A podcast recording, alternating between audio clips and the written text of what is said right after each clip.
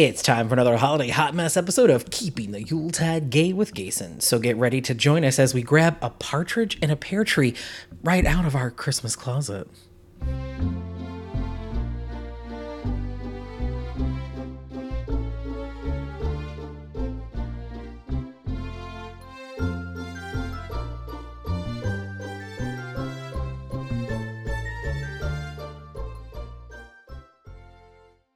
Welcome to another episode of Keeping the Yuletide Gay with Jason, or as my friends just call me, just Jason. And happy April, everybody! You know, we've had some surprise wintry weather here, so I thought, well, what a great time to get back into the Christmas spirit. It's time for another fantastically frigid episode. Not really, it's not cold, I don't know. We just had some cold, we had some frost. It's weird, I'm confused. It's spring. Anyway, both Ned and Carol are out today, but in today's episode, we'll talk about another famous ornament, this time with birds. Mrs. Claus has a peanut buttery treat. Mrs. Nesbitt is back with a new book review, and we will see if the Cabbage Patch Kids' first Christmas is a classic or not so classic Christmas special. And just a little reminder our show is not for younger listeners as we do use some language and discuss some adult themes that will definitely land us on Santa's naughty list. So that is your fair warning. Well, let's get the show started and start things off with our festive fun fact.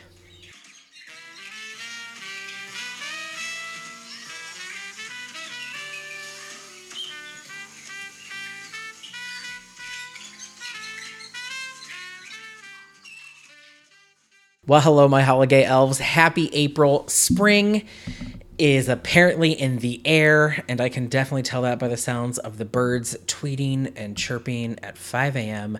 outside my window on a Sunday morning after a long, long, long night out. Not bitter. Anyway, this month I've decided that our festive fun fact should be about Christmas birds and more importantly, bird nests in your Christmas tree. Yeah. Now, growing up, I remember uh, seeing so many Christmas trees with birds and bird nests in them with family and friends who had like bird nest ornaments and decorations. And, you know, for many years in my childhood, we used to always get a live Christmas tree. And one year we went and picked out our tree, you know, we cut it down, we shook all the dead needles out and brought it home and opened it up and started decorating. And as we were putting ornaments in the tree, we found a real bird's nest. Now, it had been abandoned, so don't worry. Like we didn't, you know, scramble any baby bird eggs or anything like that. But I remember my mom saying something like, "Oh, that means we're going to have good luck this year," and that memory definitely sticks out because I remember unwrapping a lot of He-Man toys that year. So, um, yeah, luck was on my side. Uh, but I thought it would be great to talk about that Christmas ornament or that Christmas decoration. Is why do we put birds' nests in Christmas trees? So, with all the research that I've done, the, the legend of the bird nest actually comes from Germany. Now, there are some other places like Iceland that have the same uh, legend as well, but we're going to focus on the one from Germany. The legend tells about the magic of all the world's birds bursting into song as if with one voice on the night that the Christ child was born. And according to the legend, if you find a bird nest in your tree that you harvest for Christmas, you will have an entire year of health and happiness.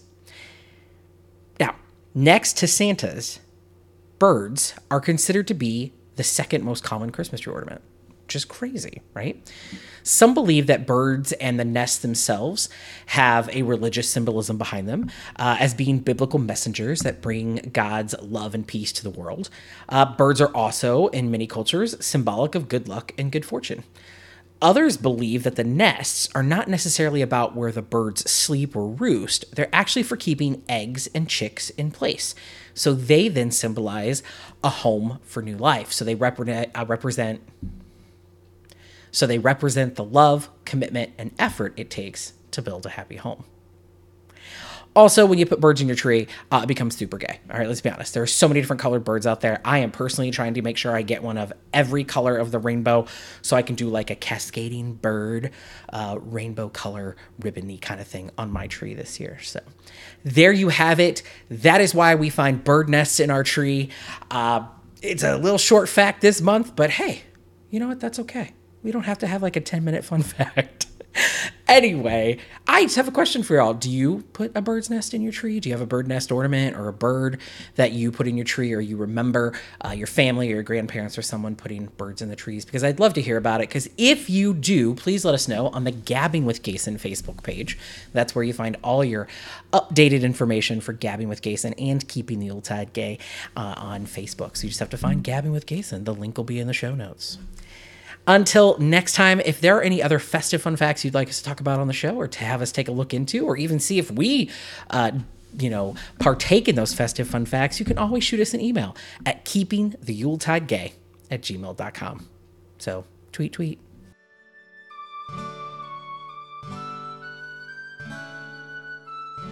Grab a blanket, a hot cup of tea, and settle in for Mrs. Nesbitt's Holiday Books for your Holiday Book Nook.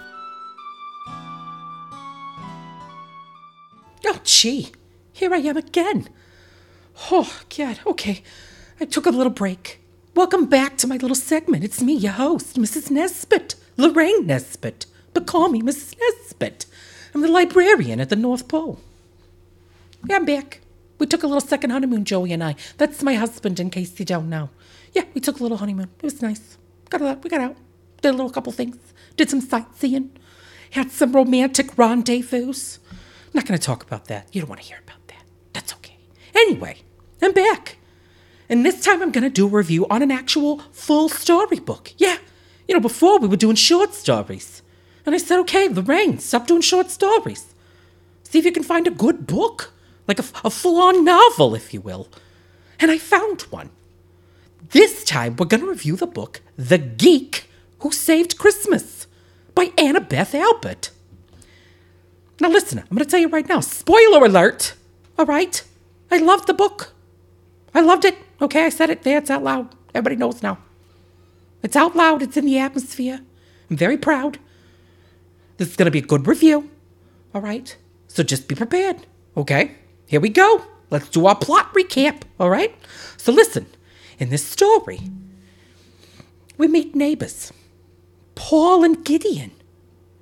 Gideon's very outgoing, completely adores Christmas. He even helps his neighbors with their displays and all those kinds of things. He's got a lot of lists. A lot of lists. Got a lot of tasks. You know, he kind of reminds me a lot of our own Gason in a way. He really does. Anyway, then there's Gruff Paul, who's not big on the spirit. He's not big on the spirit. All right, that's a plot point. It's a plot point. But anyway, Paul finds out his brother is bringing his girlfriend for Christmas to propose. And, and Paul doesn't really do a lot of decorating, but he wants to make this Christmas magical. And he enlists Gideon's help. It doesn't hurt that uh, both Gideon and Paul find the other easy on the eyes. Mm-hmm. He eventually asks Gideon for help, and before you know it, Gideon is the Christmas gift Paul has been waiting for his whole life. It's a beautiful love story. It really is. I've got a lot to talk about with it. It's such a beautiful story. I'm going to make sure this one, definitely, you got to check it out in the show notes, okay? You got to get on this book. It's so good. Anyway, here's my ratings. For the plot, I'm going to tell you right now, got me hot and bothered. It got me hot and bothered. First off, this is the first book by Annabeth Albert I've ever read, okay? But it was very enjoyable. You know, and there are some adult scenes, okay? She doesn't shy away. But that's not the point of the whole book. No, it's a love story. Yeah, it's beautiful. Over its 284 pages, it tells an evolving love story with Christmas as the catalyst. It's beautiful. It's beautiful. You, fa- you know, you, you watch these two men who, who come from their, their different paths in life. Like, like, like two ships passing in the night. I don't know, it's beautiful. But they come together and you watch them grow. It's beautiful. It's beautiful. It really is. It's beautiful. Now, let me tell you about the characters because they got me hot and bothered too. All right. She does such a great job with Gideon and Paul. She really does. She focused on their past and how they shaped them as, as the men that they are today. And there's there's some there's some sadness, some tragedy. There's even some surprises in the past. Listen, spoiler alert: Gideon was married to a woman. What? I know. What? Anyway, you got to read the book. I'm not going to tell the whole story. I can't do that. I don't want to rob you of that joy. But anyway, they both go through some major development. That Paul, you know, he grows the most. It's wonderful. And what, what she does in this book is so smart. Each chapter is told in the voice of one of the other characters. Yeah, so you start a chapter with Gideon, the next chapter you have Paul, and the next chapter it's Gideon, the next chapter it's Paul. So you're always in there. You're in their minds. You're watching them start to fall for each other. It's beautiful. It's beautiful. We're going to talk about it. Erotic. Was this erotic or not? You know, if you don't know my rating scales, I either give it a meh or a it's kind of hot, a hot and bothered. Or the good one is when I take my husband Joey into the bedroom to discuss the book. That's when you know it's it's it's gotten there. This book, I took Joey to the bedroom. I did. I couldn't help it. He said, "Joey, get in here. We got to talk about this." Listen, here's what I loved. The sex scenes were like bonus material, right? Okay, there were very few, but they were expertly done. And they were written so well that I felt kind of like a peeping Tammy. Yeah, I did. Who knew? Listen, it was really good, okay? They were graphic, but not like too graphic where you're like, oh, okay, this is too much. No, they were really good. Listen, you've got to read the book. This one is definitely getting the Nesbitt seal of approval. In fact, I'm buying a couple copies and giving them out as friends uh, to the friends up here at the uh, at the at the Pole. Mm-hmm. Spoiler alert, Jason. You know you're getting one. Anyway, I got. I don't even know how to wrap this show up. I don't know what I'm doing still. I have no idea. I don't even know why I still have a job. But listen, come back next time I'm on. I'm gonna review another book. This one's called Dear Santa by K.C. Wells, and it's about a little boy who wants a boyfriend for his dad for Christmas. That one might get me a little misty-eyed. I don't know. We'll have to see. Who knows? I've never. I don't. I don't know anything about K.C. Wells either. But I'm very excited to to to give it a chance. Yeah. All right. I'm gonna go. Until next time. This is Lorraine Nesbitt, but call me Mrs. Nesbitt. I, and I think I just say over and out.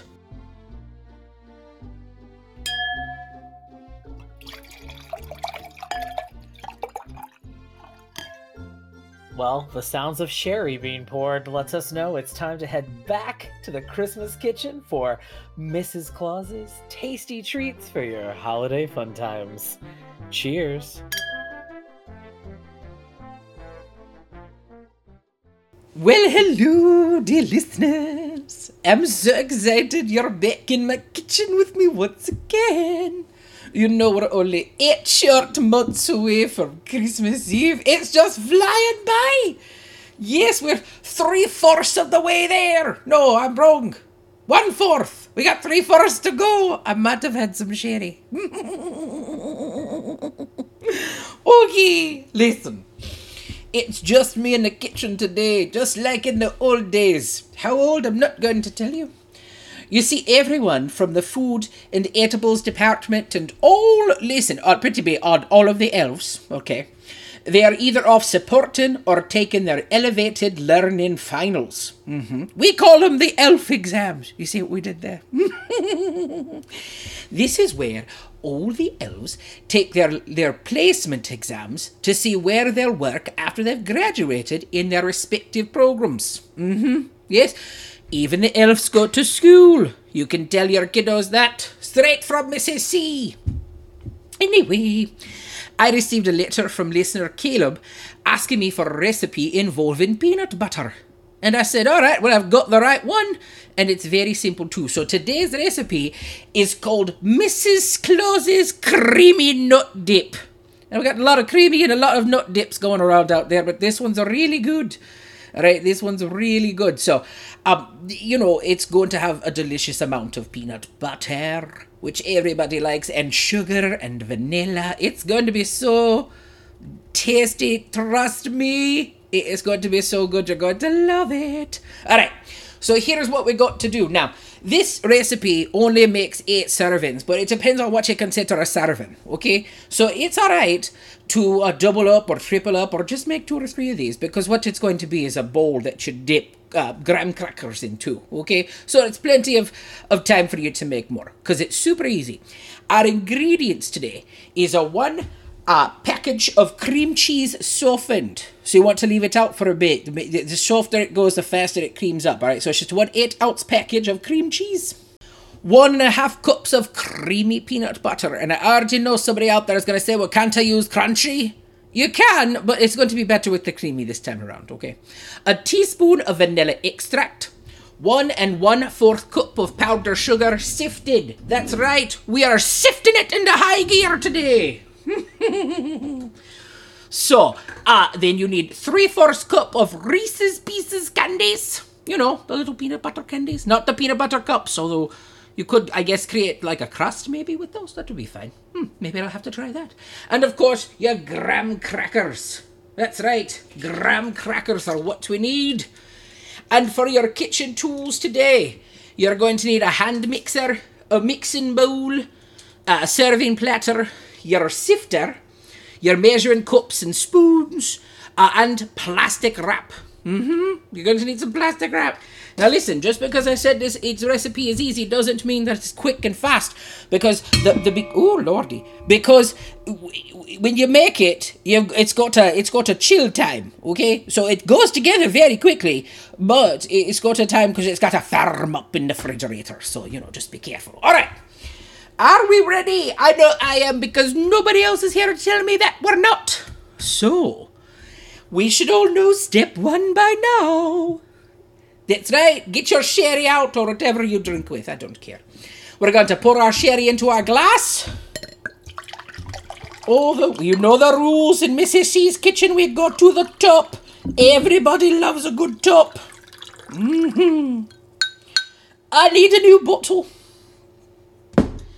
No, we got to give ourselves a toast. That's right. So, you know, we're going to pre-toast our success and say, of course, my favourite one, which is cheers, my holiday careers. Here we go. Mmm, it's so good. You know, there really, eh, you know, there was an old Folgers commercial which was about, you know, the everybody enjoys waking up with a Folgers in your cup, but not me. I enjoy waking up with a little bit of sherry. I do. Mm, anyway, okay, here we go. Now, using our stand mixer, we're going to mix together the cream cheese and the peanut butter and the vanilla. So I've I've had my my my cream cheese softening up.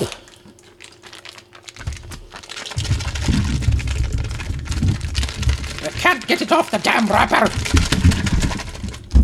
All right, we did it. Yeah, I got it. You didn't think I could, but I did. Okay, and then we're going to get our creamy peanut butter out here. We've got to quite a bit. Of, you know, I like the smell of peanut butter. I do. I think we've talked about it many a time. But we got to fill up this thing of peanut butter.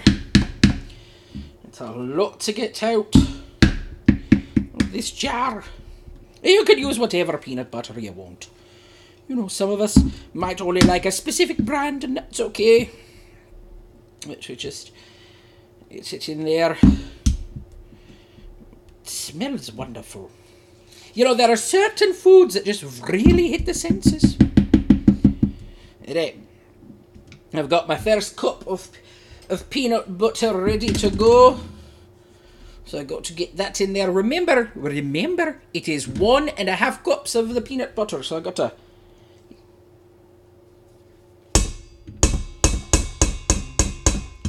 Here we go.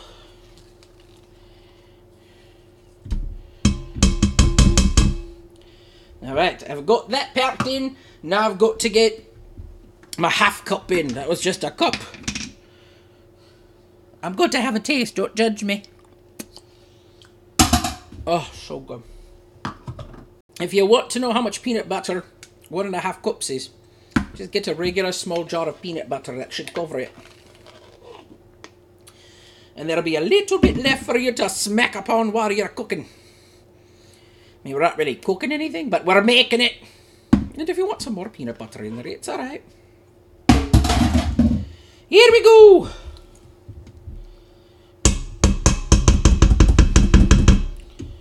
Throw that in there. Mm. Love. The taste of nuts in my mouth, they're so good. Alright, next up is our vanilla. And remember, it's one teaspoon, but listen, I know some of you are like, listen, Mrs. Claus, don't tell me how much vanilla to put in. I'll do what I want. And that's fine too, because, truth be told, so do I. Okay, uh, it's a new jar. Here we go. Okay. Gonna pour our vanilla in.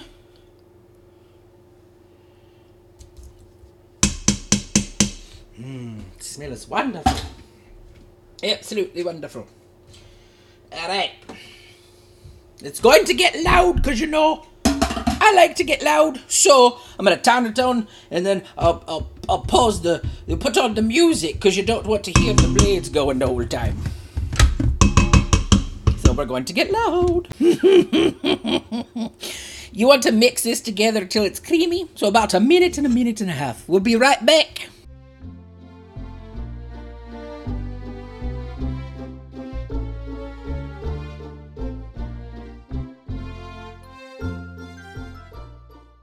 And we're back. Okay. Now, I may have had a sip or three. That's alright. I'm cooking. I'm allowed to do it.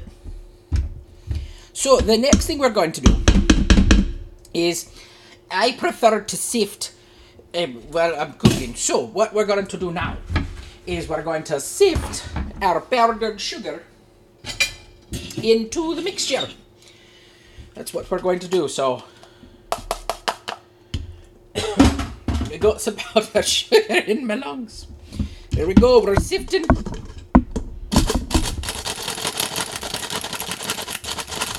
And the sifting, honestly, it just helps to to make the sugar a little finer. Yeah.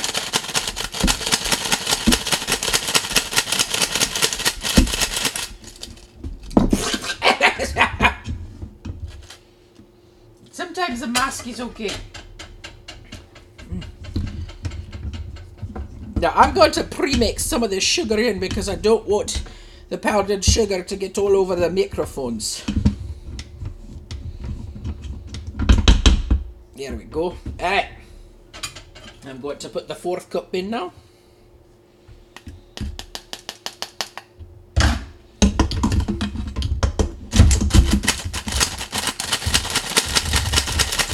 You're going to make a mess, but that's what the kitchen is for, is a mess.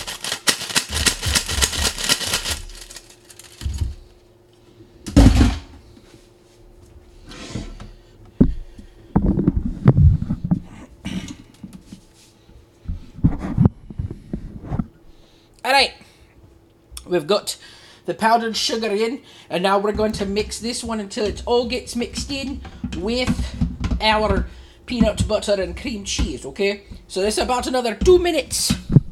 I'll be right back.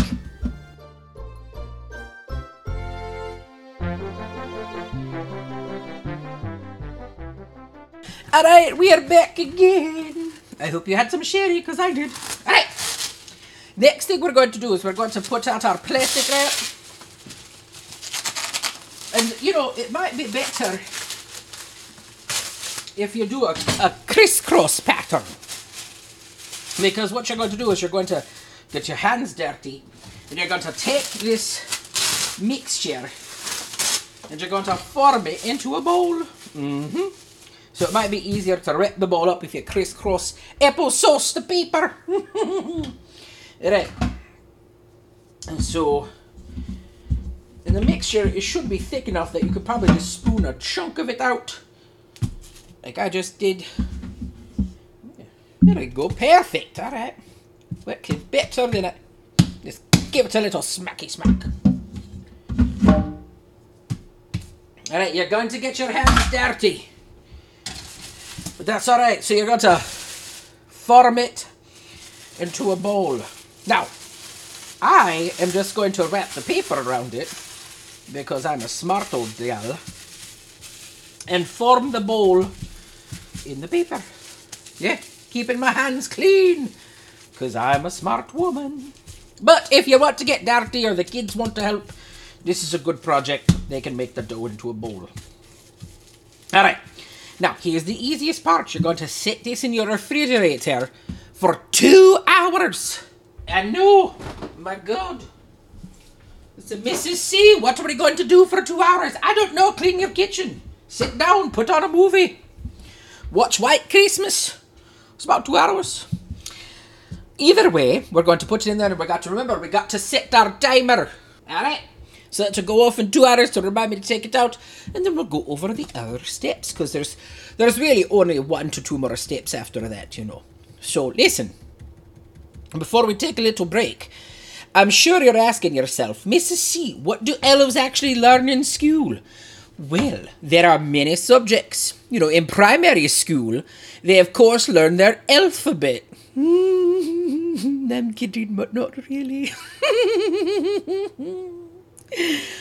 Elves are just like humans. They start with a version of kindergarten, and once they finish primary and middle school, they begin to take serious interest in their studies. Mm-hmm. You see, elves age a little faster than humans. Mm-hmm. Kind of like a certain rock and roll singer who started touring in his 20s and now looks to be about my age. Not calling you out, but you know who you are. Anyway, when the elves leave middle school, they're actually old enough to go to apprenticeship school. And here's where they decide if they want to work in the fields of science or engineering. Those are the ones that make the toys. Mm. Culinary arts, like me. Animal science, like our dear Ned. Uh, child psychology. Supply chain management. Business administration. Aviation. Linguistics. And of course, Mitzi's favourite, human resources. They work as an apprentice in their various fields for at least 50 years before they graduate onto their actual career. Yes, and they have to take tests. Okay, they have to take tests. And so that's what that's what everybody's doing right now. They're taking their tests. Okay, they're taking tests. Now this test, they're not just a one day little one hour exam. No, it's a month long process. Mm-hmm. It is. So once they take their tests, if they pass, they'll stay here as one of Santa's elves because it takes a lot, sweethearts. It does. It takes it takes a village. Not a village of Mitzi's, but anyway. If they can't graduate, then they head off for other adventures working for other companies, like, you know, maybe baking a, some cookies in a tree. Or shoes, you know, or or others. Maybe they start an OnlyFans. I don't know what OnlyFans is, but someone asked me the other day, Mrs. C, are you going to start your OnlyFans? And I thought, my only fans are the one that listen to the show. Mm-hmm. They do, yes. All right. Well, here's the deal. We're going to let that firm up a bit for the next two hours. I'm going to sit back, uh, probably do some dishes, have some more sherry. But first, we should toast both Mitzi and Ned. Wish them good luck today. So here's a sip in their honor.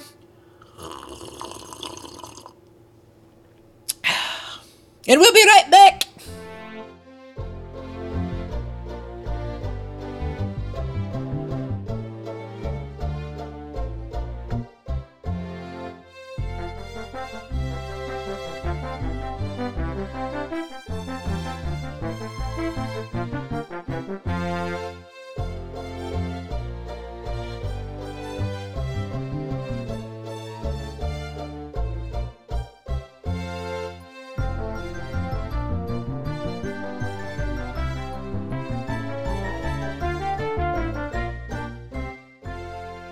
And and we're back. Hello. It was a long two hours, and you know, I might have cleaned the kitchen and rewarded myself with some sherry. So we're going to knock this out very quickly. The next step is you're going to take your peanut butter bowl out of the wrap, put it on your serving plate, and get your Reese's Pieces. Now, it's three fourths a cup. You can put as many pieces as you want because you're a star. You do what you want. So, really, one of those boxes of, of movies, theatre boxes, I think is what they call it, is a good size. And what you're going to. Listen to them. What you're going to do is you're going to lightly press them around the outside of the peanut butter bowl. Now you can get as crazy as you if you want to be me. Look, I'm going to dump them all on it. Yes, and then you just lightly press them around. And you want to it's up to you if how you want to design it. Now some people I know like to cover as as much of the the bowl with the pieces as possible. So it really is up to you um, how you want to do it. But you don't have to, you know, you just put them on there. Yes, you put them there and make it look however pretty or not pretty you want. This is a great job for the kiddos. You know, um, you can find coloured candy pieces that you could put on there as well for depending on holidays or you know maybe you just want to do this for Halloween and you want these colours because these are perfect colours for the fall. So you can definitely uh, put them however you want, and that's what I've done. I bought, I've got two boxes of the candies because you know why not. And I'm going to spread some. You can hear it clinking on the plate. I'm going to spread them around the plate to give it a little bit more flair. Mm-hmm. Yes. Put it around and give it some more flair. There we go. I'm to have one. Mm, so good. Okay. Then you get out your graham crackers.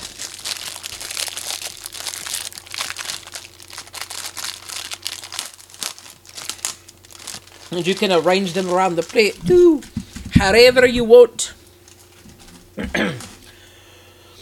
but you know me, I'm going to take a taste. I'm going to get me a little smidgen. Make sure that I get some pieces too, because they had that little extra crunch. Alright, here we go. We've got to taste our, our num nums. Because that's what it's about.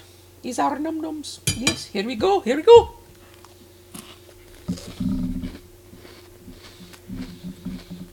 Mmm, mmm.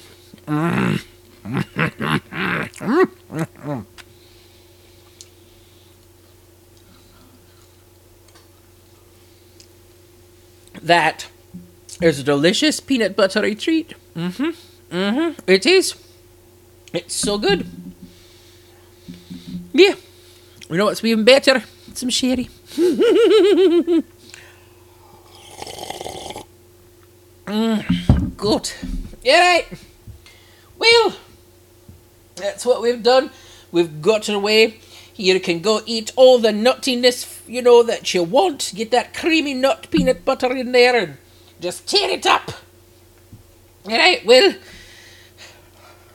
I'm the only one here, so there's no one to tell me to stop drinking. So I'm going to go sit in my chair, have some creamy nut dip and some sherry, and watch a Christmas movie.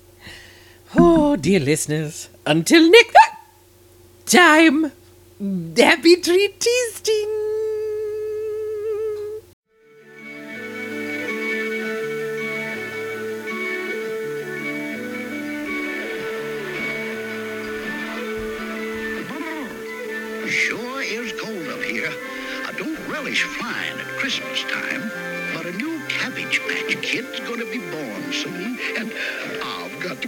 There. It's hidden in a secret spot down there in North Georgia. Come on.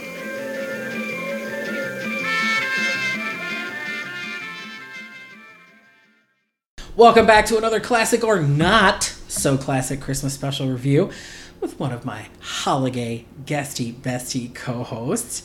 Please welcome back one of the OG co-hosts from our very very first few episodes. Welcome back guesty bestie Chuck. Thank you. Look, we're in person now. We are. That's a whole new world for you. It is. because the first time we did this years ago, it was it was online. It was, and yeah. now and now you're in my fake studio, aka my dining room. yes. So, uh, if this is the first time you're listening to the show, what I do is I give my friends three Christmas special titles. I've not seen them, they've not seen them, and they're only allowed in that moment to pick a title just on the title's name alone, and then we review the show. And so I don't remember the three that I gave you, but you picked out of the three the Cabbage Patch Kids First Christmas. I did. any any special reason? um, just because it was around the time when I was a kid growing up, and um I like Hanna Barbera, and the series is produced by um, Ruby Spears, which is an offshoot of Hanna Barbera. They did a lot of work with uh, Bill and Joe from the Hanna Barbera uh, company, and I think they also had a part in like the creation of Scooby Doo. So Ooh, well, I do love Yeah. Scooby Doo. Um, I knew you were going to pick this title as soon as I put it on there. I was like, because the last time you picked Christmas in Packland, yeah, and we talked about that one. I don't think either of us really enjoyed it. I think we liked it, but we didn't like love it. if yeah, I'm it was correct. just yeah, Yeah. So, um, I do have to say this. I told Guesty Bestie Peter, who's also been on the show, he reviewed um, the He Man and She Ra Christmas special, and then also uh, the Pee Wee's Playhouse Christmas special as well episodes. Uh, and I said, "Oh yeah, Chuck picked the Cabbage Patch Kids First Christmas," and he said, "Oh my God, that's one of my favorites." And I said, "Oh my God, why?" uh, and he was just like because there's so much uh, about it because um, it takes place in atlanta and so what he did is he sent me a list of peter's fun facts about this christmas special and we'll be sprinkling them throughout the show so chuck you'll get to get some extra bonus info from an atlantean great. um, now, the show was released on December 7th, 1984, and it originally aired on ABC. Did you ever watch this as a kid? no, Me either. I, I don't think I ever knew about it. Or I if I didn't either. That was prime He Man time, though. That was 84. was. So I probably wouldn't have watched this. Or if I did, I don't remember it. Yeah, no. Um, now, we saw a version on YouTube uh, that had some old toy commercials in it, which was super fun. it was. Uh, a lot of board games. yep. I think every commercial was board games, except for like one or two. Yeah, one or two. Mhm. And um, Guess Who, which is Yeah. a favorite of mine, is a favorite of yours. Mhm. Um, and Ask Zandar, which I had totally forgot about that I game did as too. a kid. Yeah. Um, but then I immediately went on eBay to see, and they're about like forty bucks. So if anybody wants to, uh, you know, give me a gift, you can definitely purchase an Ask Zandar for me, or you know, I might have to put in a good word with with Mrs. C. And uh, see if she can tell Santa I would like an original Ask Zandar for Christmas. Maybe she'll do that for us. I don't know. Um, but something cool, and um, if you're into the Cabbage Patch Kids, and if you like this special or you've never seen it before, you can actually still get this one on DVD uh, for like nine ninety nine. I think it was on Yep. Amazon.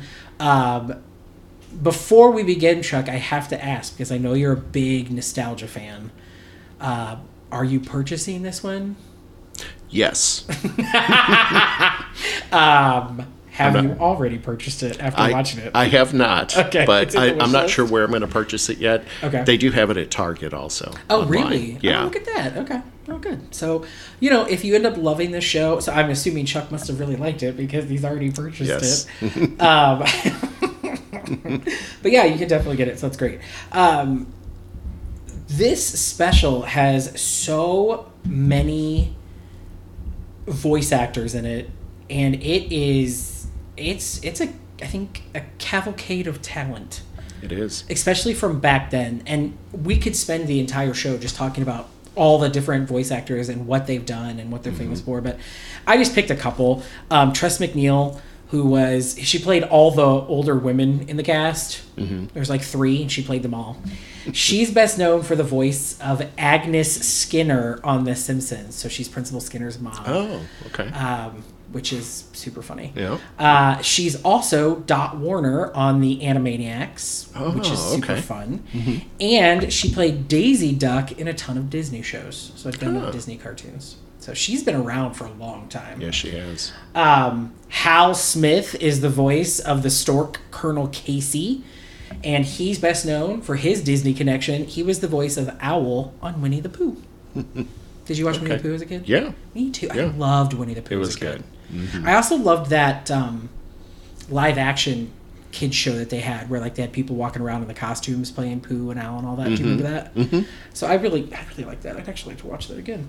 Um, Arthur Burghardt as the evil Cabbage Jack is best known for playing Destro on GI Joe. Were you big GI Joe fan? Yes. Did you collect the toys back then? I collected the toys and I just bought the complete series. That's Yeah. amazing. I did not collect the toys, but I watched the show, um, which is great because the next person was also on GI Joe, and that's Neil Ross, who played Bo Weasel, and he played um, what I didn't realize was a crush, but my crush now. He played Shipwreck on GI Joe, oh, yeah. and, and Shipwreck is a, a very attractive cartoon character. and then a podcast favorite, Peter Cullen, uh, had hardly any lines in this show. But as soon as I heard his voice, I recognized it, and I'm pretty sure you did too. As soon as you heard it, you can't not recognize Peter Cullen's voice. He played Optimus Prime in Yeah. like I think everything of Transformers ever. He has been Optimus Prime, mm-hmm. uh, and I'm sure you were a Transformers fan. I was. Do you have the series on DVD too? I do. I just bought those as well. Do they have a Christmas special? Transformers? Did they ever get one? I don't. I don't think I'm gonna so. give you homework, Chuck. When you finally sit look. down to watch the complete series of both GI Joe and Transformers, I would love to know if there's a Christmas episode because Okay. that that would be a fun bonus thing to do. Yeah, it to go would. over those. That'd be fun. Uh, bring you back on. Sure. There are, but again, there's so many characters in this 30 minute thing. There is. um, it was hard to keep track of, and I did my best. But to look at the cast list, you're like, oh my god! And everybody usually only played like one person in this show, which is also pretty rare for a cartoon at Yeah. this time. Is for just one person to play all, just play one part. That's crazy. I kind of wonder what the budget was, um, because the animation was good It was. it was very of the time. It was very of the '80s. Like you, it was very '80s style animation. Almost, um, would you say Don Bluthish? Yes. Especially the backgrounds. Yeah, yeah. Yeah. Uh, what all did Don Bluth do? American Tail. American Tail. What else did he do? I know he's done. Did he do Space Ace? He might have. He did. Uh, Dragon's Lair? Did he- yeah? Did he do Land Before Time? Is that Don Yeah? I think so. Secret of NIMH. Is that Yeah. Don Bluth? I think. Yeah. There's a style. It's Yeah. very Don Bluthy. Yeah. Um, there's nobody noted about the singing that's in this, so I can't really go over that. But let's let's just get into the show then. Let's start. Um, the special opens with a stork flying over a, a literal cartoon map of the United States, telling us it's cold, but he has to get uh, to this place in North Georgia because there's a, a new Cabbage Patch baby going to be born at any moment. And it was legit flying over a map of the United States, the Southern U.S. the southern U.S. it even had the names of the states written on them in case you didn't know. Mm-hmm. And it went to Georgia, which leads us into Peter's fun fact number one is that Babyland General is the actual home of the Cabbage Patch Kids, and it's located in Cleveland, Georgia. But it's not a shack like in the cartoon. It's a large, like, hospital style building that you can actually go visit right now and take a tour of all things Cabbage Patch. oh wow. And uh, you can actually see Cabbage Patch babies getting born, which is there's some videos out there. You should go take a look. uh, but I will I will post the uh, the Cabbage Patch Babyland link uh, in the show notes for anybody that really is interested in checking it out. You probably should, but I feel like Chuck, you would take a tour. Am I incorrect? I probably would. Yes. and that explains that explains why they picked that specific state. It was out of all weird, of them. right? It was. And if you don't know that, it's odd. It is so weird because it's like it's a Christmas show and nothing against the South, but you automatically assume it's going to be somewhere up north or in the Midwest every time. Yeah. every time. So, um, but yeah, the stork flies past a large mountain for a brief moment. Do you remember the mountain? It's kind of like a, I do. Okay, so Peter's fun fact too is that's a real mountain called Mount Yonah, and people hike there all the time. Oh, nice. So again, Peter from Atlanta knows, which is nice that, and I get why I think that he's he likes this. It would be fun to see like your hometown or your city featured in a cartoon with such detail, and we're going to talk about that detail more. Um, um, so then we suddenly see bunnies hopping through the cabbage patch, which I thought was weird. And the stork said that they're spreading magic crystals. Was that the word Yes. you heard too? Mm-hmm. Okay. And these crystals, I guess, help turn cabbages into babies, They do. humanoid babies. Humanoid babies. And then we get the most terrifying thing I've ever seen in a cartoon. It reminded me of a scene from Motel Hell. the field. Oh my god. I first off, if no one has ever seen the movie Motel Hell, I'm sure it's on Tubi. It's on every Tubi has everything at this point. But uh, it was a horror movie ish in the 80s. It was. Yeah. Was it Farmer what? Oh. Farmer somebody. He made special sausage, and I'm did. uh, sorry, it was out of people. and there's a scene where they have all these people that they've basically kidnapped, and they literally have them planted in the ground. Yeah. And when you watch the Cabbage Patch Christmas special, the leaves open on this head of cabbage, and inside is literally the head of a baby looking around and moving. Very human looking. It's so weird and creepy. It's the one part I don't, I don't like it. It's a little disturbing. It's so uncomfortable. Um, so weird. It's just so weird.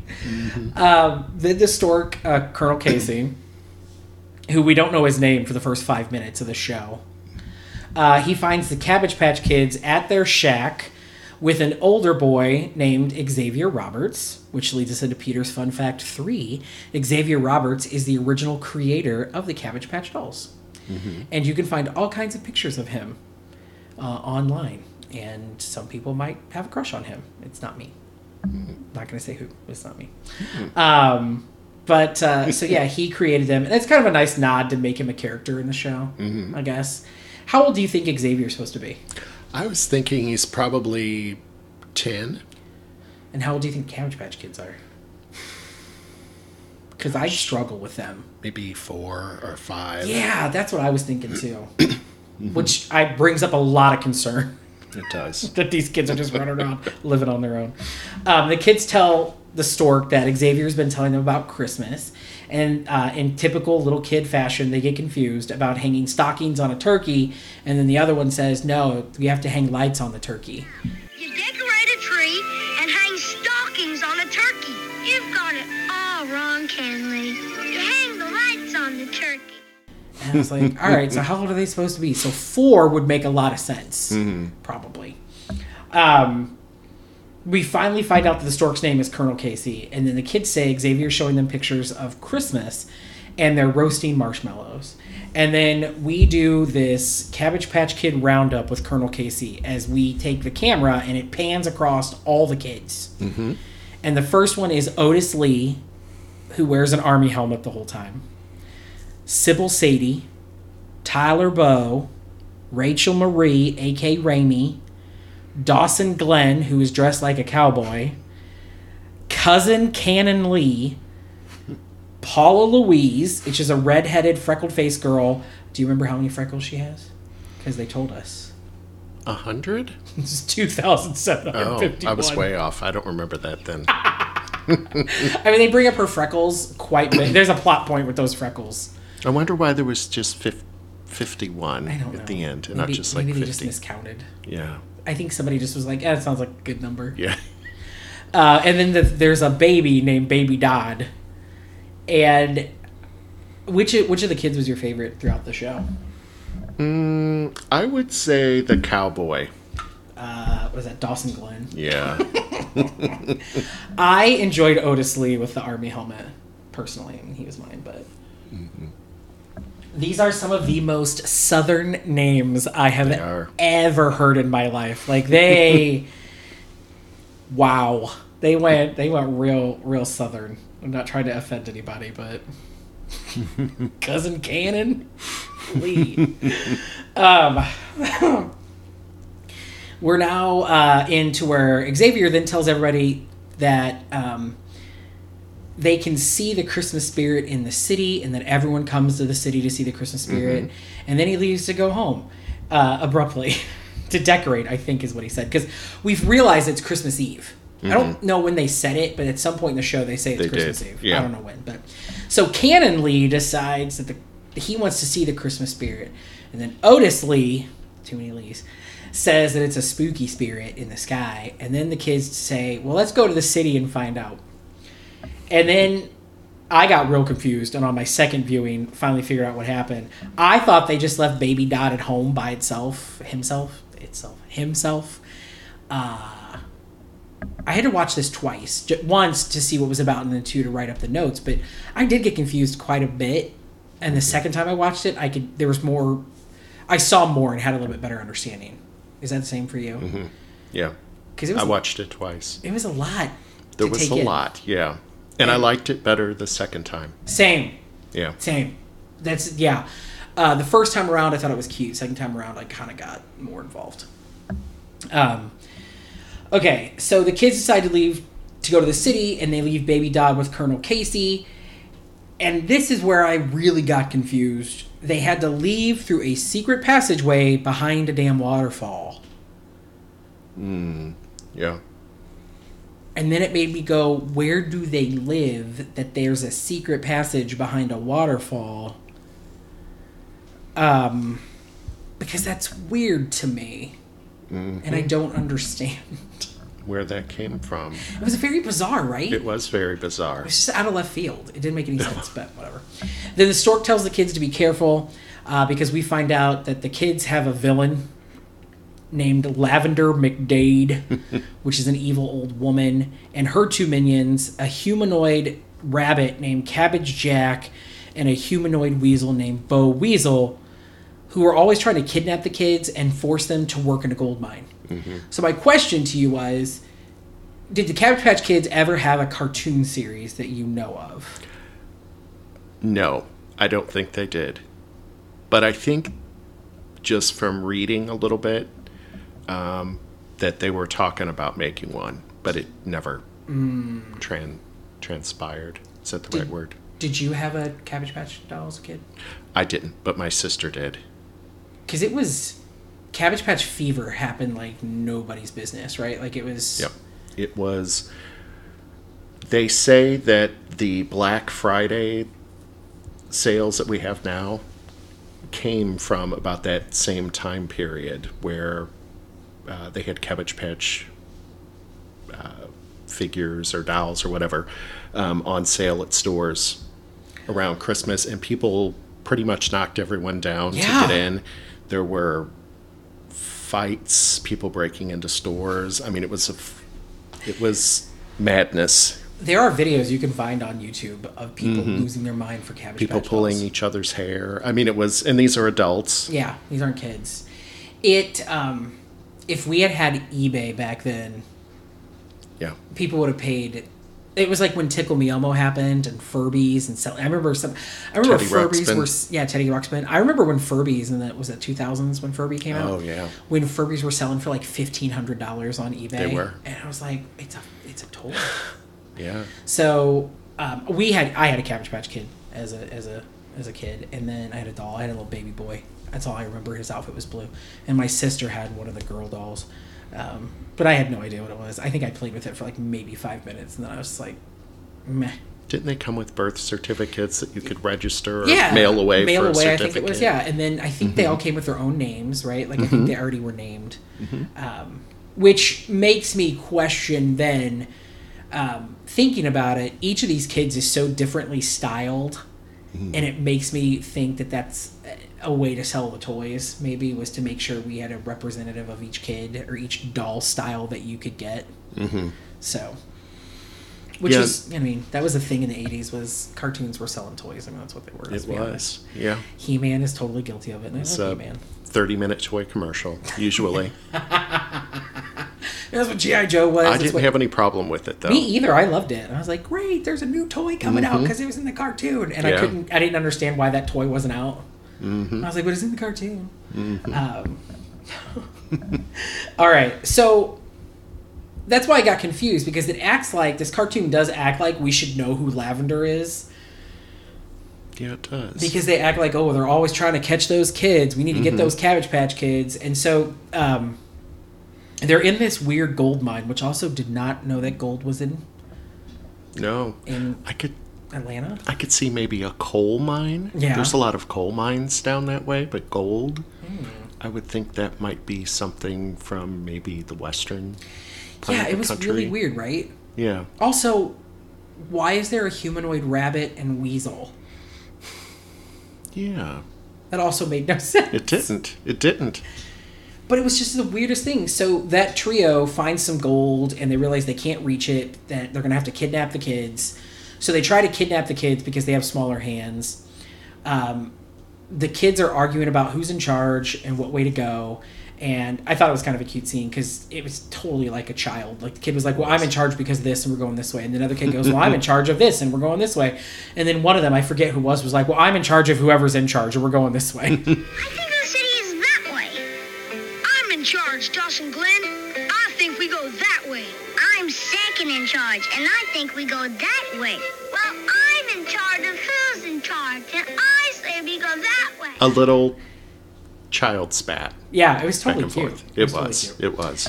Um, the trio of baddies tries to kidnap the kids, and they chase the kids, and the kids up. The kids end up hiding up in the tallest tree in the forest that I've ever seen. Like it looks like a, a sycamore. Do sycamores grow in Georgia? I don't know. Mm, I- maybe. It was a huge tree. Sure.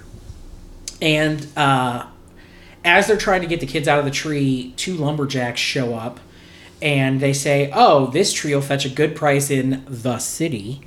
and they start chopping down this tree with the kids inside. This is the biggest tree I've ever seen. Who is going to buy this tree for their house? and if you live in the city, that means you're in an apartment in most cases, or maybe a condo. I don't think they have like 10 foot ceilings. No, it looked like a tree that you would see in the middle of a mall. Yeah, yeah, Yeah, definitely. like a or multi-story. Or um, A Rockefeller yeah, Center. that's what I was thinking of. Rockefeller. Yeah, that's probably yeah. That's Mm-hmm. the only thing that I could think of.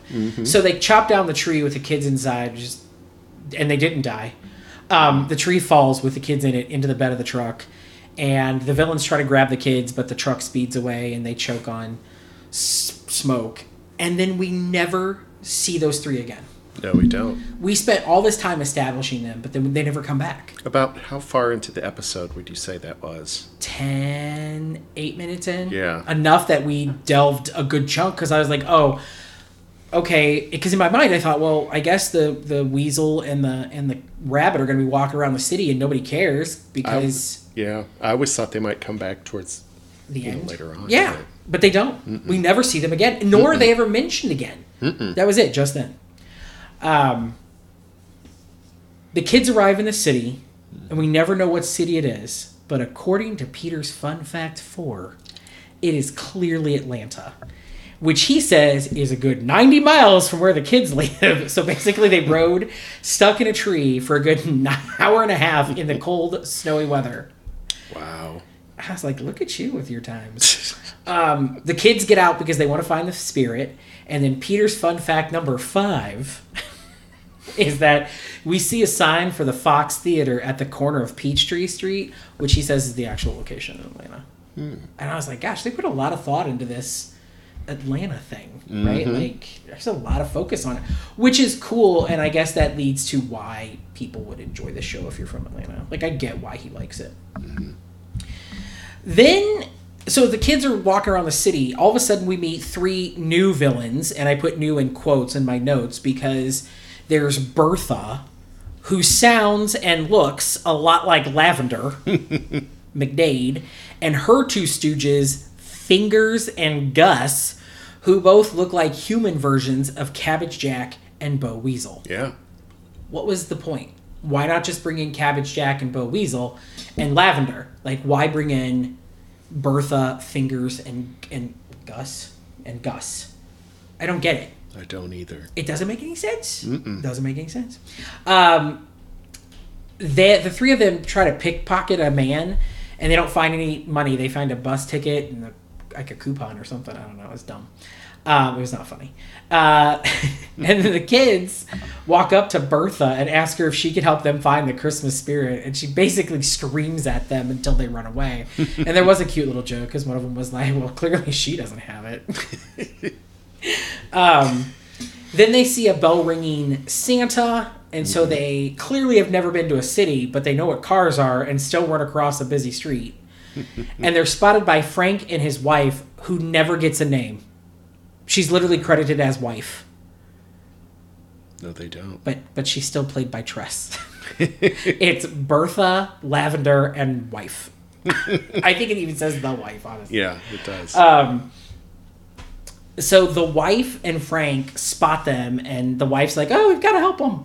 And so uh, they go and grab the kids and make them hold hands across the street. And then the wife immediately falls in love with Paula Louise and her freckles, and it's it's a little creepy.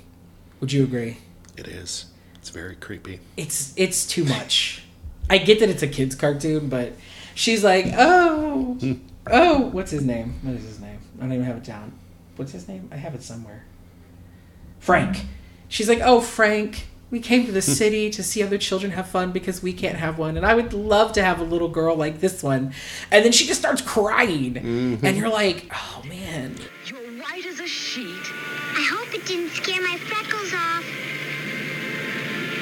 Aren't they sweet? Oh, Frank, I wish we had children, especially one like her. It's so lonely at Christmas without children. Here, dear. Now, I think weren't they staying at a hotel? They are. There's a hotel that comes a plot point later on. Okay. I think the hotel was called the Prince Albert. It, it was And- called the Prince Albert. Yeah. I I don't know a lot about piercings, but isn't a Prince Albert a piercing on the tip of your tongue? The tip of your tongue. It's not on the tip of your tongue. Oh, It is definitely on the tip of something else. Ah. okay. I stand corrected. I don't think anybody has ever brought that up on any of my podcasts The, ever. the hotel is the Prince Albert. No, It's correct. called the Prince Albert. So we can just call it the PA from now on. Yeah, I'm I'm actually I had a tear. Um yes, we'll call it the PA from now on. oh god. Um I don't know where we are. um during during the wife's mental breakdown. I have a thought, and maybe I'm mm-hmm. going way too deep in this. You think she's suffering from maybe some kind of like postpartum depression, or maybe they had a child and they lost a kid? That's what I was thinking. I hate that There was that. something. but but there's no reason for this person to act this way, even in a cartoon. There had to be something else. yeah. Because they're older, right? Yeah, they're So maybe they lost a child, maybe in the past? that. Yeah, I, mean, like that we're be. we're delving into these non-existent characters that nobody thought two things about. They had to have a reason to make her cry, And nobody has probably thought about this for years, Yeah. except for you and I right now. and they make her cry again later on, and it is awkward. Yeah. Um, so during this kerfuffle, Frank drops his wallet, and the kids find it. And Bertha and her goons see them find it and try to steal it and start chasing the kids. S- So much chasing. And the kids just climb through a random window of a house. We think it's a house. And there they meet a sad little girl named Jenny, who's an hmm. orphan. And there's this whole scene where Jenny's talking to her parents, and you can see that she's decorating a Christmas tree. Fun, Mom? Getting ready for Christmas Eve with you and Daddy?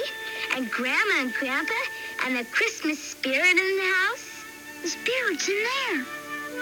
I guess they won't mind us taking just one peek. It's such a pretty tree. And smell the turkey. And what I did like about this is when the camera pans over, it's not a real tree. She's decorating a hat rack, and the Yeah. shadow makes it look like a Christmas tree. And there were no parents, and the kids were like, "Who are you talking to?" And she's like, "Oh, you know, I don't have parents. I'm an orphan." And It's they're kind like, of a sad scene. "It's a very sad scene because they say, well, where are the other kids?" And she's like, "Oh, they all went with families for Christmas, but nobody wants me." If I remember correct, correctly, do they pan over their beds of Yeah. the other orphans and there's no orphans? Yeah, they're all Except gone. for her. Just Yeah. her, because apparently she said something like they're all at other people's houses Yeah. celebrating Christmas because they're going to get adopted, but nobody Mm-hmm. would want me. And she says nobody will adopt her because she's different, and we see that she has a leg brace on. Um, which is very. I think they do do the orphan thing a lot during Christmas specials because I feel like there's other Christmas specials where we've had an orphan before. Mm-hmm. Um, and then the kids are like, they say something to her. They say something like, "Well, all kids are different," and that being different makes every kid different, which is my favorite line. I'm different from other kids. All kids are different.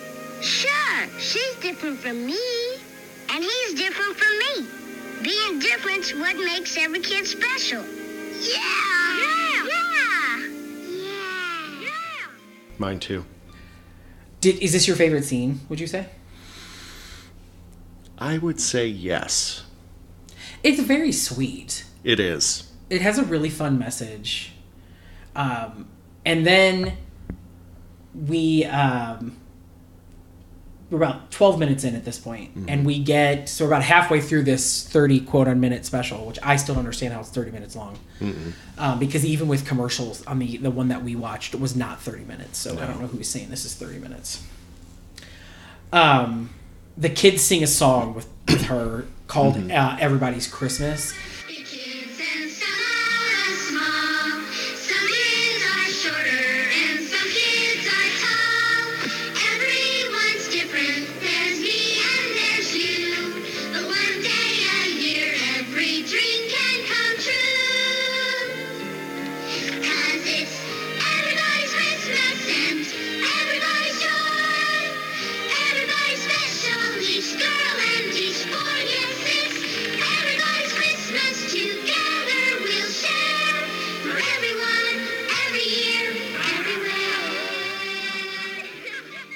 even though they're di- it's something like even though we're different it's still everybody's christmas and different makes us special. And they help her decorate the orphanage by herself which is so weird.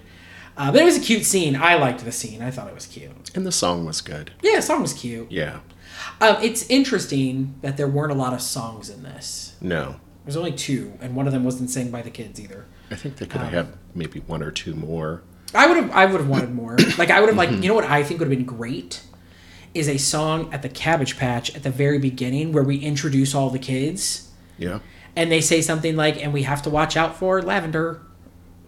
Which would have been great because then we would have known who Lavender was and been like, "Oh, Lavender's a thorn in their side all the time." Yeah. Um, and then they could have they could have even sang a song about going to the city and all the sights that they see in the city because they've never been to the city.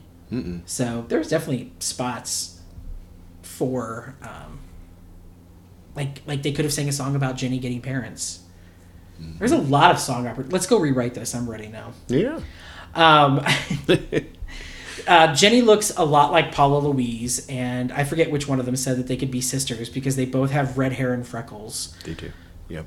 Foreshadowing. Um, then the kids come to this amazing realization that Frank and his wife would love to adopt Jenny because she looks so much like Paula Louise. So they've decided that this couple should adopt this little girl that they've never met because she has freckles. um, the kids, the kids basically kidnap Jenny so they can meet, take her to meet the nice couple, and then the villains try to follow them because they want the wallet, which is just I get it. Again, I still have a problem. Just give us Lavender. She had a fun name, and she had a, a weasel and a rabbit. I don't care about Fingers and Gus. Their names aren't fun. No, they aren't. Bo Weasel, Cabbage Jack. oh god. Uh, let's see. Where are we in this special of specials? Uh, they end up grabbing the kids, and they do a very uh, big cartoon trope, which is they hold the kids upside down, That's and then they shake them violently. And I was like, "These are children. I'm mm-hmm. pretty sure you can't do this to children." No. I don't have kids, but I'm pretty sure it's a big no-no to shake a child. Didn't things fall out of their pockets? Yeah, it was a bunch of Yeah. crap. Like, Yeah. just a bunch of stuff. It was funny. Mm-hmm. But no wallet because No. whichever cousin Lee, no, the other Lee, not cousin Lee, Otis Lee. Otis Lee? Is that his name? Mm-hmm. Sure. The one with the army helmet had it under his helmet. The kids escape from them. Or right before they escape from them, Bertha tells them uh, to tell her where the money is and they can work for her stealing. And the kids escape, and there's a madcap BS as they run into the fancy hotel, which is called The PA. the PA. and then one of the kids is like, "Oh, there's a prince that lives here." And in my mind now, all I want to be is like, "Not the one you want to see." No. No. Um, so they run through the hotel and they actually see the couple, and that's how we learn that Frank and the wife are staying there. And she's still sad and crying about how they came to the city to find kids to watch, which was uber creepy. It is. Um, she's a creeper. I'm just sorry, she's a creeper. Then they get the kids get thrown out on the street. Uh, Frank and his wife don't see them. The villains see the kids and chase them into a city park. And here's Peter's last um, fun fact: is that if you notice, there's a small sign on that park called Piedmont Park, which he said is the biggest park in Atlanta. So even the park was inspired and put into the show too, which I thought was a really cool nod as well. Um, there was a lot of detail with the park. I remember there was an archway Mm-hmm. sign that went over it. I think it said like City Park or like some type of park. Yeah.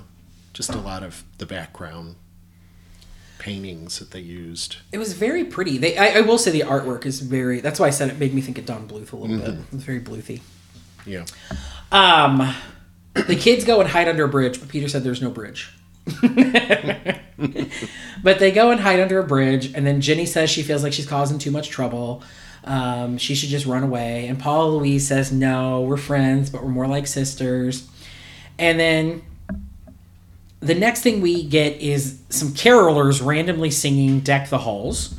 So it's our second song.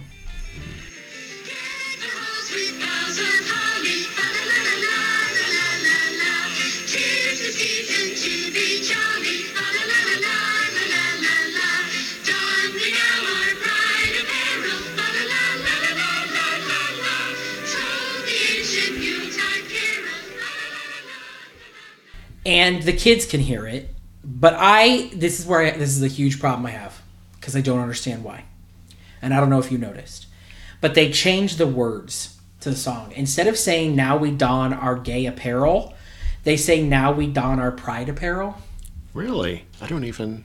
yeah I, I didn't catch it until the second time listening to it hmm. so when you buy it on the dvd you'll have to go back and listen to it and then tell me if i'm wrong but I will. I yeah, it was so weird, and I don't get why you would take out the word gay in the '80s. Like it doesn't make any sense. Like it's not, you know, and you put pride in, which is still gay.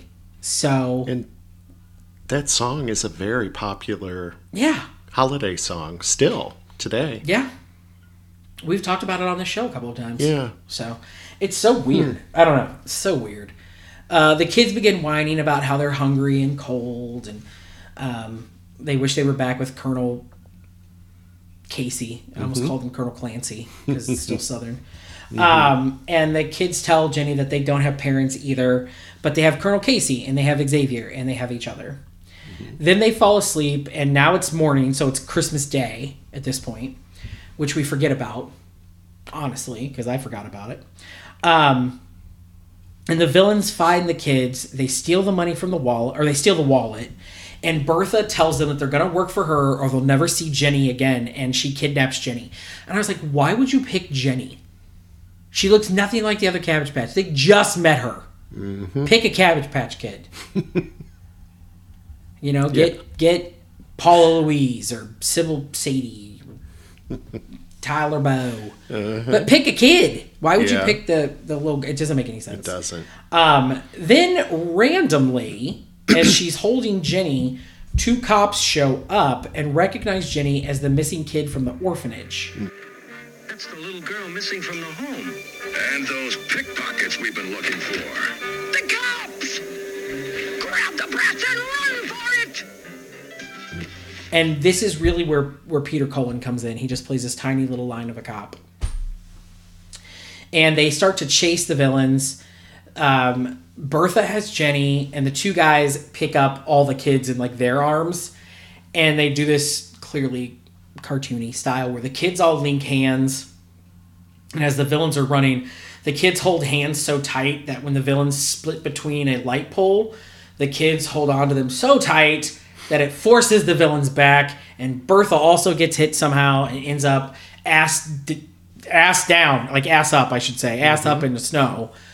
And the cops come over and just arrest her. I, what I don't know, because I don't think they ever said. No, So no, they didn't. I don't think it was for kidnapping because they didn't know what was happening, but somehow they just arrested them.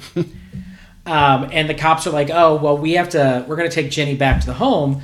And the kids say, "No, we want to. We want to give her to um, this couple." And then suddenly, across the street, we see the hotel again. The, PA. The PA. and the couple is leaving. So all the kids shout to the couple and who come over and they meet Jenny and they also give Frank his wallet back and uh, they tell them like, you know, look, she looks like Paula Louise. You should adopt her.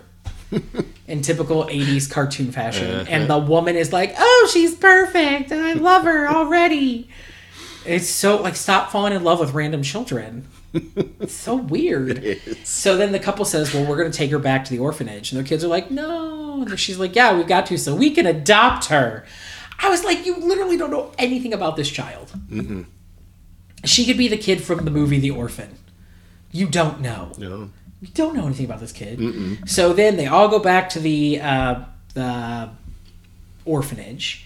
And Xavier shows up, and this part made me laugh, not because it was funny, but because it was so ridiculous. He's like, Y'all didn't come home last night, so I knew to come to the city to find you, and I ran into some policemen, and they told me you were here. That's why I kept asking. I was like, How old are these kids? And you're doing a real piss poor job, Xavier. These kids have been wandering the streets of the city. Mm. They slept under a bridge, and they're like, what, four or five? Like, they're just chilling together. they never ate No. right? It was like what? what? So Xavier says he's here to take him back, and the the kids tell Jenny bye. And as they leave, Paula Louise tells Jenny she's really happy for her, and she says that she could wish, if she could wish that they would have the same mom and dad too, since they're like sisters anyway. And then of course, the couple are like, "Well, we'll adopt Paula Louise too." And I was like, "She's not even up for adoption. She Is it? We don't even know where this kid came from." Yeah. She lived in a cabbage patch. She doesn't even look human. She looks like a cabbage patch kid. Mm-hmm. What is that about? and uh, so they decide to adopt Paula Louise. And then this this scene did it did get to me my second time watching it. Paula Louise uh, walks over to the other Cabbage Patch Kids and says, "Is it okay if I go?" And then the other kids are crying and they're like, "Yeah, we're really sad for us, but we're so happy for you." And then they basically say their goodbyes. And now the couple has adopted a child that was born out of a cabbage and Jenny. it doesn't make Bizarre. sense. It's bizarre. Um, and then they uh, they get back home. We see the kids back in the shack, and they're decorating a tree, uh, along with some food and the toys that the couple gave them. And we also find out that that head of cabbage out in the yard finally birthed out of the ground, and now we have a new Cabbage Patch baby, but we don't know its name. Um, the kids tell Xavier they wish they could see the spirit, but Xavier tells them in true holiday cartoon fashion they did see it because it's a feeling you get when you do something nice for someone like they did with Jenny and the uh-huh. couple and Paula Louise. You did. Huh? The Christmas spirit's a feeling you get when you're making someone else happy. Like you did Paula Louise and Jenny and the Clarks. Wow! We had it all along, and we didn't even know. And the special ends with Colonel Casey flying away, saying he's got to get back to Babyland General and telling the viewers they are just like the Cabbage Patch Kids because just like them, we're all different, and that's what makes us special. You weren't born in a cabbage patch, but in a way, you're like the Cabbage Patch Kids, because you're each one different. And that makes you special, too. Which was one of my favorite lines from the the special. It was super sweet. So, Yeah. what did you think of the special? I really liked it. Um, I think the story was kind of there were a lot of holes in the plot, like Yeah. we just brought out on this show. Um, I, I I really enjoyed it though. I would probably put it on my list of Christmas specials that I watch every year. Really? Okay. I I did like it. I I liked the message. I think the message was really good. I, I do have my problems with it, especially like the introduction of three villains that never show up again. And you create three new villains, and it's like. I got the symbolism, and I was like, you didn't even need the symbolism. Just use the same three villains. Hmm. Um, I just think back in the 80s, there was a room of writers that were sitting down across the table from each other discussing how all this was going to work out. And I would like to have been in that room same. because some of it doesn't make sense. Yeah, why would you? Where was the person that was like, "Hey, why are we doing three? Why do we have six villains? It's a thirty quote minute special, and I don't think this is thirty minutes. I'm I'm interested to hear you and I talk off the air, of course, when you watch it from the DVD version, if it truly is thirty minutes, and see if there's anything that's different from the edited TV version, maybe, because maybe they did cut some time out for all the commercials. They could have cut fifteen minutes out, and we wouldn't even know. Ten minutes out. Well, I checked uh, a few hours ago, and it is available on Boomerang, Mm. the subscription service. Mm-hmm. Um, so I thought maybe I might take a look at that and kind of see because I thought the quality might be even better sure. on that than it is on a DVD. I'm sure. I'm sure. um, and then I'll see how many minutes. yeah, let me know. I'm just is, interested. so. I'm just interested. Um, but yeah, I love the messaging. I didn't notice any gay characters or anything like we normally Mm-hmm. I didn't either. have. Um, the only thing that I noticed gay related was the fact they took out the word gay and now we don our gay apparel. And I just Mm-hmm. think that's still bizarre. Like, what was the change? Because Deck the Halls, even in the 80s, was a public domain song. So it's not like you had to change it so you didn't get sued. Like, Mm-hmm. it's, it's a song. Um, all right. Well, on a scale of one to five, with five being the best, how many rainbow candy canes would you give this special?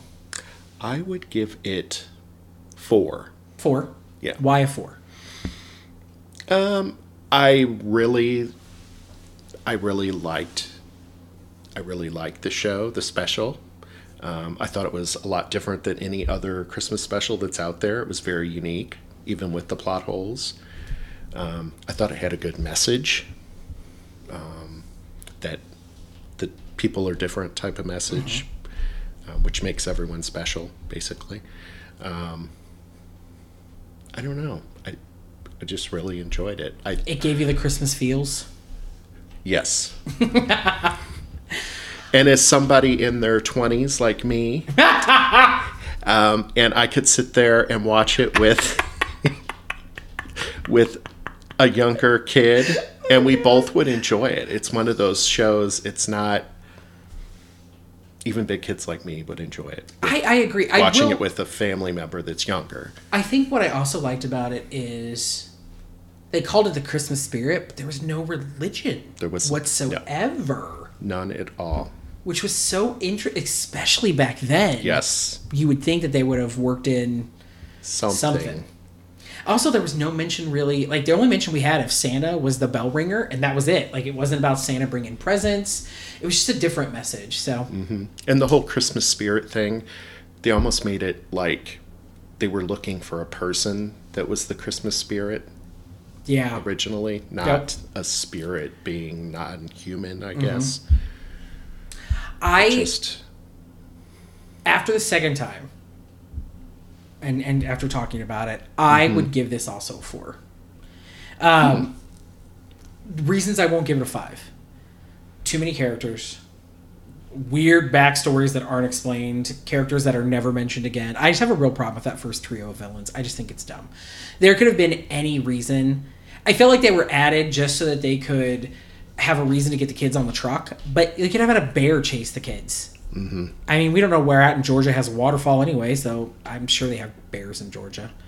I know they have gay bears in Georgia, they do. but um, they could have had a bear chase the kids, or even a coyote, or something. They could have. anything else. But you spent time for three villains. It just doesn't make any sense. So I have a huge problem with that. Um, and I also don't understand why you changed the word gay to pride. Um, so with that being said, um, it sounds like you would consider this a classic Christmas special versus a not so classic. Like this is one you would watch again. It is one I would watch again. I wouldn't put it up there with like It's a Wonderful Life or uh, Holiday Inn or um, White Christmas or uh, Meet Me in St. Louis, but I would put it up there with, uh, you know, the other holiday specials that are out there. Yeah, I would put it with. Um, I would watch it again for sure. I don't know if I'm going to buy it. I haven't decided if I'm that into it yet. Um, I would definitely watch it if it was, you know, if I was flipping channels and. Well, I don't really even have TV. I have everything streaming. So if I was at my parents who still use TV and that popped on, I would totally sit down and watch it. Um, it's also something that I would put on while I'm like decorating the tree or baking cookies or some other type of Christmas activity that. Like a background. Yeah, Yeah. you know, and you sit down and you watch it for a When couple seconds. Putting, packaging up presents. Yeah, yeah, absolutely. I just think Yeah. that even just getting the Christmas decorations out, you know, you got to Mm-hmm. go through the boxes and stuff. I just think that it's a nice background. So, um, I would say, yeah, it's a classic. I, I would, I can't say I would watch it every year. I, I won't say that. Mm-hmm. But I mean, if I buy it, then I would. But um, It was better than Christmas Comes to Pac-Land. Which I would see again, but it wasn't. Right. I think I Maybe blocked that from years. memory. I need to go back and listen to that episode. go back and find that one, y'all. Well, Chuck, there's only one thing left to say Mm-hmm. after all of this, and that is Merry Christmas, Chuck. Merry Christmas to you, Jason.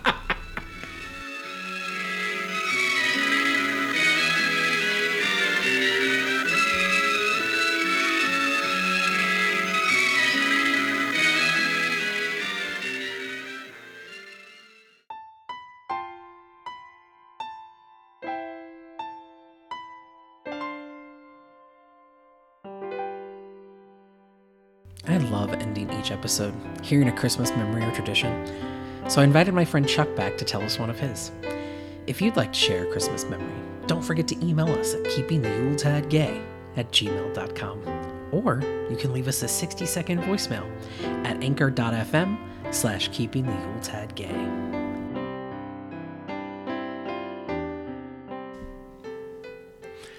My favorite holiday memory or tradition is when, uh, and this still happens, when my family goes to the botanical garden here in St. Louis and um, we go to the garden train show, the family does, and then we go uh, out to eat at an Italian restaurant down on the hill.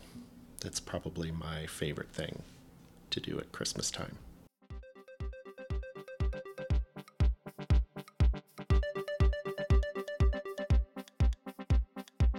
Well, that wraps up this month's episode. Thank you for listening to Keeping the Yuletide Gay, and don't forget to subscribe to the show to be notified when new episodes air.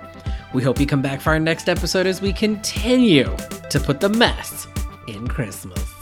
Bye.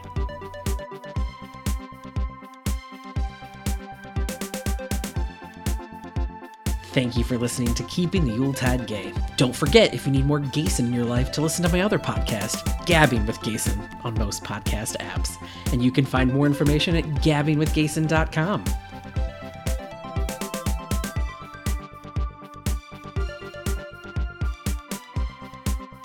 The first Noel, Old Christmas Tree, We Wish You a Merry Christmas, Bring a Torch, Isabella, The 12 Days of Christmas, and Silent Night the Disco Edition are provided by freexmasmp3.com. All other music and sounds used in this episode are the properties of the individual copyright holders, and they're used for the purposes of commentary and review. No infringement.